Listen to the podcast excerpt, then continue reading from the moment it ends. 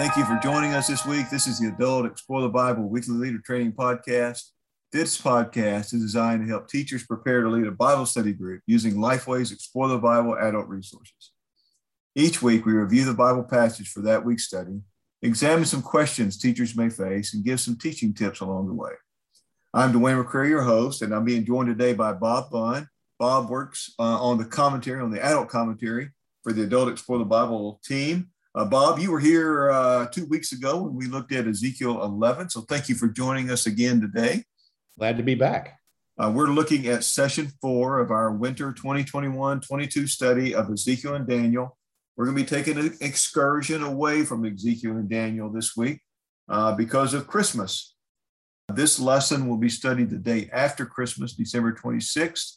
And we look at the wise men and them seeking Jesus we have this passage of Matthew 2, 1 through 12, uh, divided up into three different uh, points. First is the arrival in verses 1 through 3, the direction in verses 4 through 8, and the discovery in 9 through 12. First of all, the arrival in 1 through 3. After Jesus' birth, wise men from the east followed a star that led them to Jerusalem. Once they arrived, the wise men inquired about the birth of a new king who would rule over the Jews. News of their arrival spread to Herod, who was troubled by this news, and in turn, so was Jerusalem. For us, the main point is that some are seeking God and his salvation, while some are not. In verses four through eight, we find Herod gathering Jewish religious leaders in an effort to find out where the Messiah would be born. The leaders pointed to Micah's prophecy and identified Bethlehem as the promised birthplace. Herod passed this information on to the wise men and requested they report back to him their findings so that he too could worship the king. For us, we can understand that some misunderstand the truth of the gospel, while others want to silence it verses 9 through 12, the wise men, they head towards Bethlehem, and the star reappears and leads them to a house where they find Jesus. The wise men worship Jesus, presenting him with gold, frankincense, and myrrh. Then they return to their home country by a different way because they were warned about Herod in a dream. The main point for us here is that Jesus can be found by those wanting to worship him. Now, Bob, in in the Christmas story, we've it's been so intertwined with myths uh, that we almost miss the real story. Deal with some of the myths that we have almost taken as truth. Sure, uh, and I think it's it's, it's kind of interesting to go back even uh, to to how we kind of got here to celebrate Christmas to begin with. Uh, there's a really great if you're if our listeners have access to a Holman Illustrated Bible Dictionary, there's a great article in there about Christmas, uh, and part of the part of what that that article uh, shares is that in the in the early days when the church was was being formed, uh, we didn't nec- they didn't necessarily celebrate people's birth. They were more likely to celebrate the time that they died. And so there's a lot of celebrations, a lot of, you know, of course, Easter being the, the primary one for the church when Jesus died in the resurrection. And so, you know, it goes way back, but it was it was not for a few hundred years after that that they actually started thinking about, well, maybe we should celebrate the birth. And part of that came from the questions and the controversies surrounding Jesus' identity, who he was, and the fact that he was he was he really God? Uh, was there a question of deity there? And in an effort to validate and celebrate uh, Jesus coming, the incarnation, um, they began to celebrate his birth. And so, in December 25th just happened to be the day that they that they decided would be a good time to do that. Time to do that. And so, yeah, to me, that was a kind of a fascinating little tweak on that. But over the years since then, we've come up with all these, as you say, traditions and experiences and things. And, and there are those things in, in every family and in every church that it's just not Christmas until we do this, or it's just not Christmas until we see this, or we have to have this certain song sung in the, in the Christmas cantata, or it's not going to be Christmas. Uh, and, and that's okay. There, there, there's, there's nothing wrong with that. But I came across a quote from David Platt that I thought was just really kind of hit the nail on the head when it comes to this question. Uh, he said that the point of highlighting some of our mistaken Christian, Christmas notions is not to take the joy out of the holiday. Instead, we need to face uh, our false notions of these events and our watered down version of the significance and let them be obliterated by the word of God. I thought that was great. Yeah, let's let's let's take the good stuff and keep and hang on to that, and let's try to obliterate through Scripture uh, what we may not need to hang on to, or at least acknowledge that that this is not the a real part of the story, the little drummer boys and all that kind of that kind of thing. But as far as what we see in today's passage, there's a couple of them that really stick out. One is the wise men, and they they they take a lot of brunt uh, when it comes to uh, criticizing what isn't right and what isn't real. Uh, and it's no fault of their own because they just followed the star and they they they were looking for the Messiah. They were looking for someone to worship and they found him and they did. And that's a great example for us. But we have kind of taken their presence and twisted it and made assumptions and and relied on tradition and and so now we have songs like we three kings and the truth is they probably weren't three of them and they probably weren't they probably weren't kings uh, they were probably astrologers uh, from from Babylon. Uh, there may have been 40 or 50 of them. There may be 100 of them. They had three gifts, and tradition sort of named three of them, but we don't really know how many they were because Scripture is silent on that. Um, they we also had the the the image of them, and I know this is a big deal with you, Dwayne. The big uh, the image of them at the nativity scene and we actually have an object lesson in this lesson. Uh, the nativity scene is the object lesson. Um, but you know, I, I, had a friend who one time said that he he told his wife he wanted to move the wise. They had a big nativity scene in their front yard. He wanted to move the wise men down at the end of the block uh, because that was you know that was more historically accurate than actually having them at the at the at the major. But you know, the truth is that that they weren't there. Um, the shepherds were there, and the shepherds had a different way of, of finding the Messiah. God had given them directions um, in a much different way than he gave the wise men. And so they were there that night, but the wise men, from, from what scripture tells us, came to a house. They didn't come to a manger. They came to a young child. They didn't come to an infant.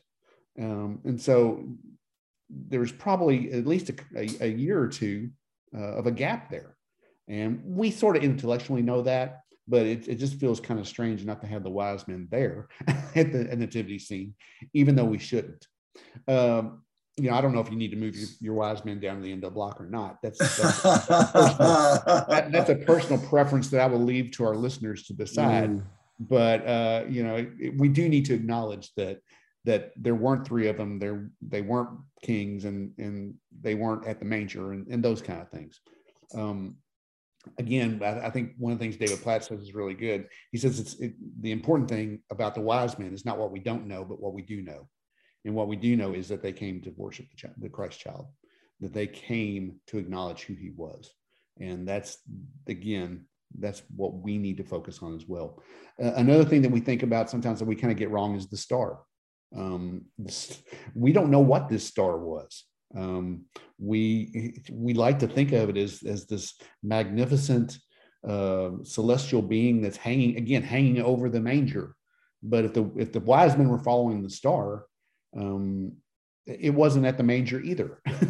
and so, you know, we in fact, it took them to Jerusalem first. Yes, yes, yeah, exactly. They they ended up starting out in Jerusalem, and then only later did they find out it was Bethlehem. By the time it the star was over Bethlehem, again, they Mary and Joseph and Jesus were living in a house, and Jesus was was a toddler probably instead of an infant. And so, you know, again, you see the Christmas cards and you see the the holiday specials and all that stuff that have the star over the manger, and it, it, we mean well by it. Uh, we want to acknowledge it's part of the story, and it is um, when you think about it, it is an it is an incredible thing because it, the star was unique enough to catch the attention of of guys that for their living studied the stars And so they recognized that there was something unique and that there was something special about this. And to the extent that they were willing to pack their bags and make a trip of hundreds of miles, maybe even a thousand miles, to make it to, to find out what this was all about and to find out who was at the other end of this star.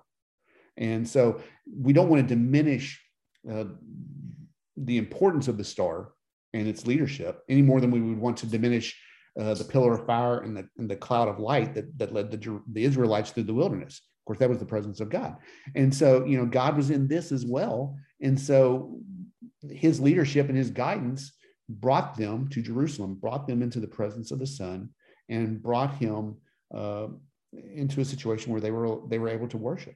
And so we don't want to diminish that, but we also don't want to get so focused on on these these myths or these misinterpretations that we really miss the true thing, that we really miss what's most important, and and that is celebration of the child, celebration of the Son, the incarnation, God with us, Emmanuel. We talk about recognizing Jesus here.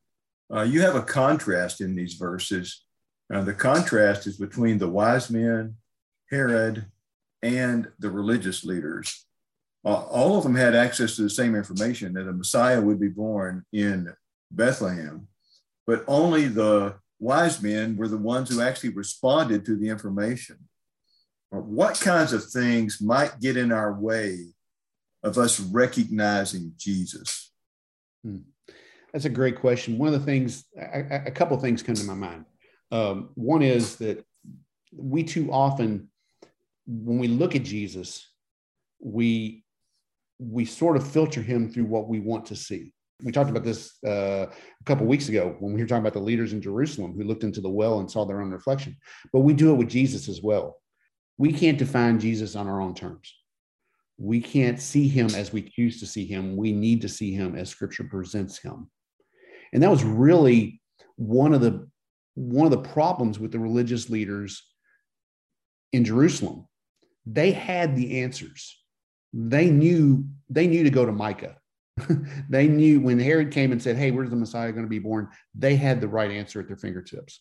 They knew, but they still didn't recognize the significance of it. We have no indication that any of those guys got up, went to Bethlehem to check this out for themselves because they thought that they knew what the Messiah was supposed to be.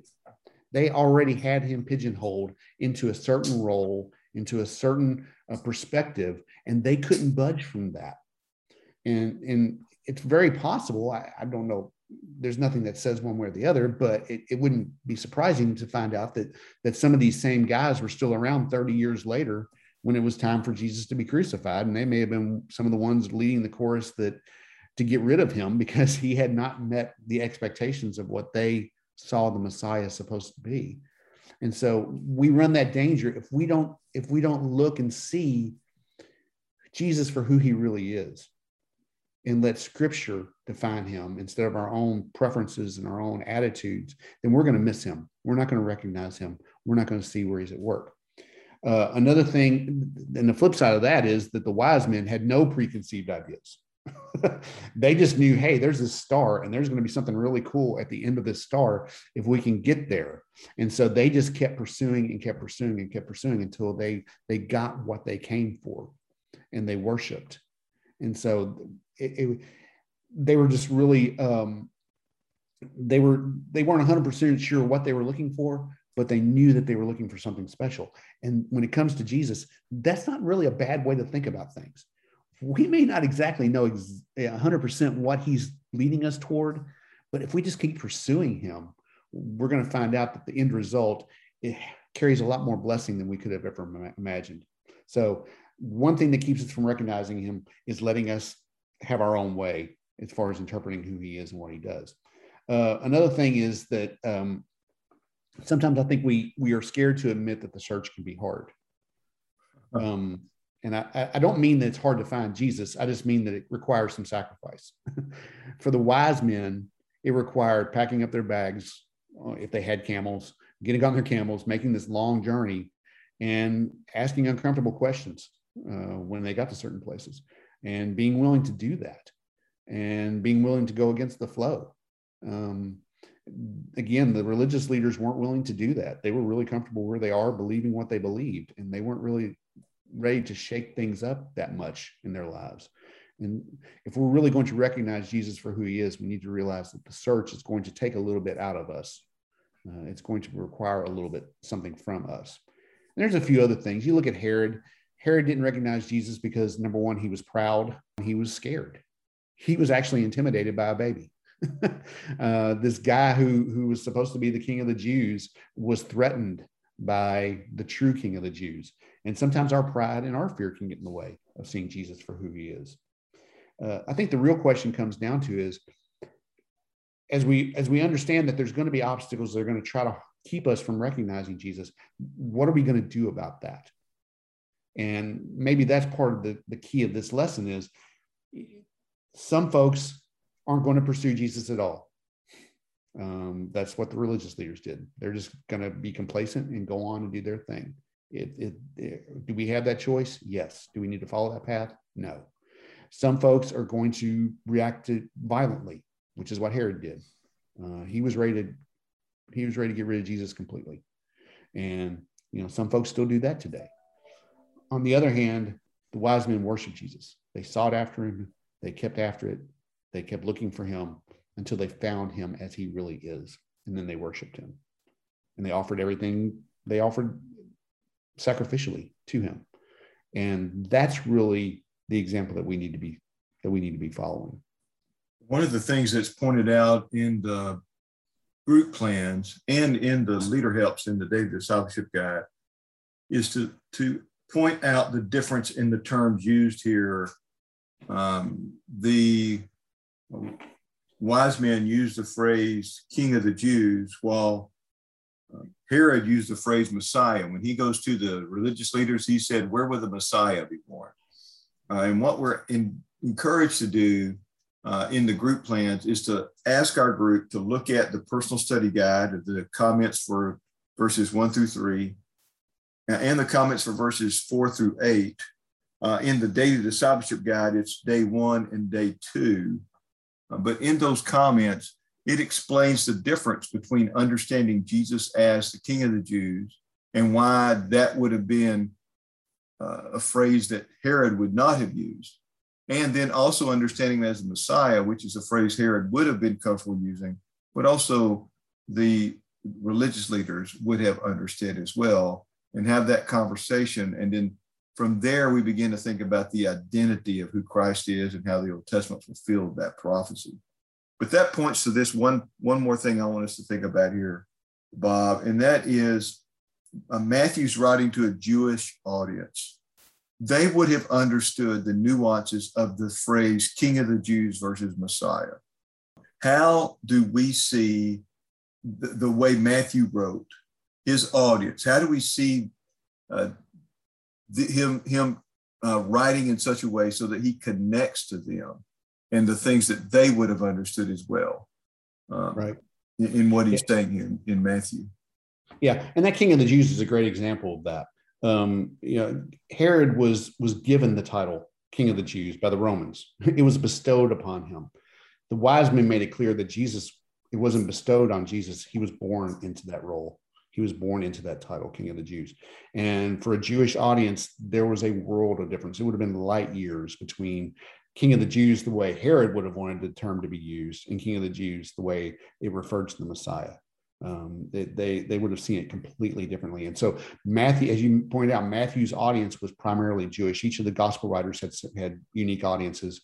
Matthew was writing primarily to Jews to convince them that Jesus was the king, the Messiah, the one that they had been waiting for for centuries.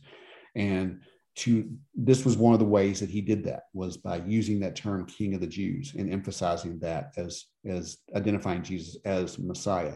Uh, a couple other things he would he he did along those lines, and you see it not only in this story, but as you if you read through the Gospel of Matthew, uh, you'll notice that he he relies a lot on Old Testament prophecy and the fulfillment of Old Testament prophecy, pointing to Jesus. Um, specifically the one that comes to comes to mind as you read through these verses is the prophecy where Micah says that the Messiah was going to be born in, in Bethlehem. Um, again, the religious leaders knew that. Uh, some people like to say, well, you know, Jesus kind of manipulated the system and and tried to make things work out the way uh, at times to, to where he was sort of self-fulfilling prophecy. He had no he had no control over being born in Bethlehem. you know, and so that, that this from the very get-go, uh, Matthew is debunking that idea.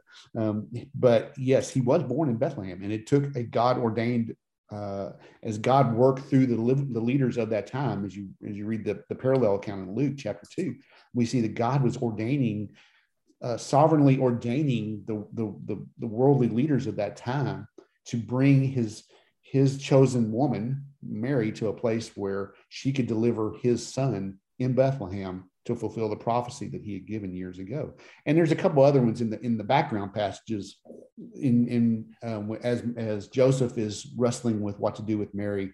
Uh, God reminds him that this is Emmanuel, uh, God with us, which would have come from Isaiah. And then uh, the after the wise men bugged out and and escaped Herod, and he you know he went on his tirade and and what we call the massacre of the innocents, where he killed all the two year olds and younger in Bethlehem. That uh, Matthew ties also to Scripture, or to and even later when when Jesus comes out of uh, when they go to Egypt and come back, he, he points to I think it's Hosea where he says, "Out of Egypt I've called my my son." And so uh, all these kind of instances where, where Matthew is saying, hey, this is where Jesus fulfilled scripture here. This is where Jesus fulfilled Old Testament prophecy here. This is where he did this here, would have helped Jews understand that maybe there was more to this guy than they really imagined. And on the flip side, one of the things that might have shocked them would have been the presence of the wise men at all. Because when it came to the Messiah, it was a Jewish thing uh, for most Jews. They you know he was coming to redeem their people. He was coming to set them free. He was coming to do uh, to restore the kingdom of david and to to bring things back the way they used to be in the good old days of jerusalem. And to have a gentile involved in that would have been inconceivable to them. But since since matthew doesn't give us the uh, the real birth account of the manger scene with shepherds and you know there the first people that these readers would have seen worshiping jesus would have been gentiles assume the shepherds were jewish wouldn't we yeah you would assume because and, and yeah. some folks say that that they were probably the sheep that they that they were watching over uh, were sacrificial sheep that might have been offered in as part of the passover uh, mm-hmm. rituals so they were definitely jewish uh, definitely living you know in the fields outside of bethlehem but these, but Matthew brings immediately introduces this group of Gentiles into the, the mix. And it really, it, it might have shocked his readers a little bit and might have caused them to, to do a double take. But it also reminds us that, that this is exactly the kind of kingdom God is creating. Uh, he sent the Messiah not to not to only redeem a certain group of people, but to open the door for all who would be willing to humbly seek him and turn their hearts to him and worship him. And so the wise men, they're us. they're, they're me and you. They're they're the Gentile folks who have who have acknowledged that Christ actually is the Messiah and that he is our only hope for salvation. And that you know God's kingdom, we talk again, we talked a couple weeks ago about how God brings is going to bring remnant of, of his people. Well, his people are not going to be just Jewish, his people are going to be anyone who has turned their hearts to him and that was that was something that that uh, Matthew Jewish readers needed to get a handle on if they were really going to understand what God was doing in the world at that time.